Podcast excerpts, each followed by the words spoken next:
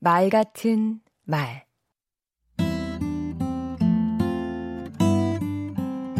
안녕하세요. 강원국입니다. 솔직한 감정을 표현하면 보통은 이런 소리를 듣습니다. 너 왜 이렇게 감정이 앞서? 왜 그렇게 감정적이야? 우리 사회는 감정을 표현하는 것보다는 절제하는 것을 미덕이나 이성적 처신으로 취급합니다. 그래서 감정을 숨기고 억압합니다. 진짜 감정과는 다른 감정을 꾸며내고 싫은 사람 앞에 가서도 미소를 짓습니다. 그래야 원만한 관계를 유지할 수 있으니까요. 하지만 표현하지 못할 뿐 감정은 쉬 잦아들지 않습니다. 스트레스로 쌓이고 화병이 될 뿐 아니라 옆 사람에게 전염되고 확산됩니다.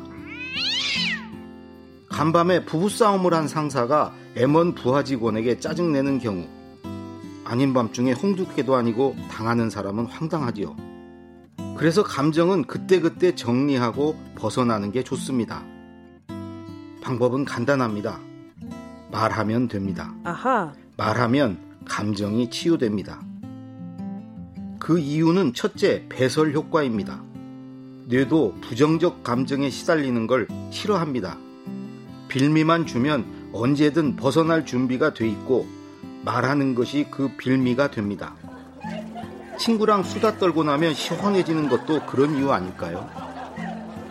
둘째, 감정을 말하고 나면 그 감정이 남의 일같이 됩니다. 누군가 내게 와서 자기 감정을 토로하면 뭐 그런 것 같고 그래 별일도 아니구만 하고 생각했던 경험 여러분도 있지 않으신가요? 그런 것처럼 내 감정 역시 말로 하면 남의 일 구경하듯 객관적으로 보게 됩니다. 셋째, 뇌의 하소연에 공감해주기 때문이 아닌가 싶습니다. 감정이란 뇌가 나에게 하는 하소연이라고 생각합니다. 지금 이런 문제로 힘드니 제발 들어달라고 뇌가 애원하는 게 내가 느끼는 감정인 것 같습니다. 그런 감정을 누군가에게 말하면 뇌의 탄원을 들어주는 결과가 되고 뇌 역시 아 이제 알았으니 됐다며 응어리를 푸는 것 아닐까 싶습니다. 이제부턴 부정적인 감정이 쌓이기 전에 말을 해보세요. 감정을 말하는 게 잘못이 아니라 잘못된 방식으로 말하는 게 문제입니다. 강원국의 말 같은 말이었습니다. 통장 잔고는 쌓이면 좋지만 감정은 아니죠.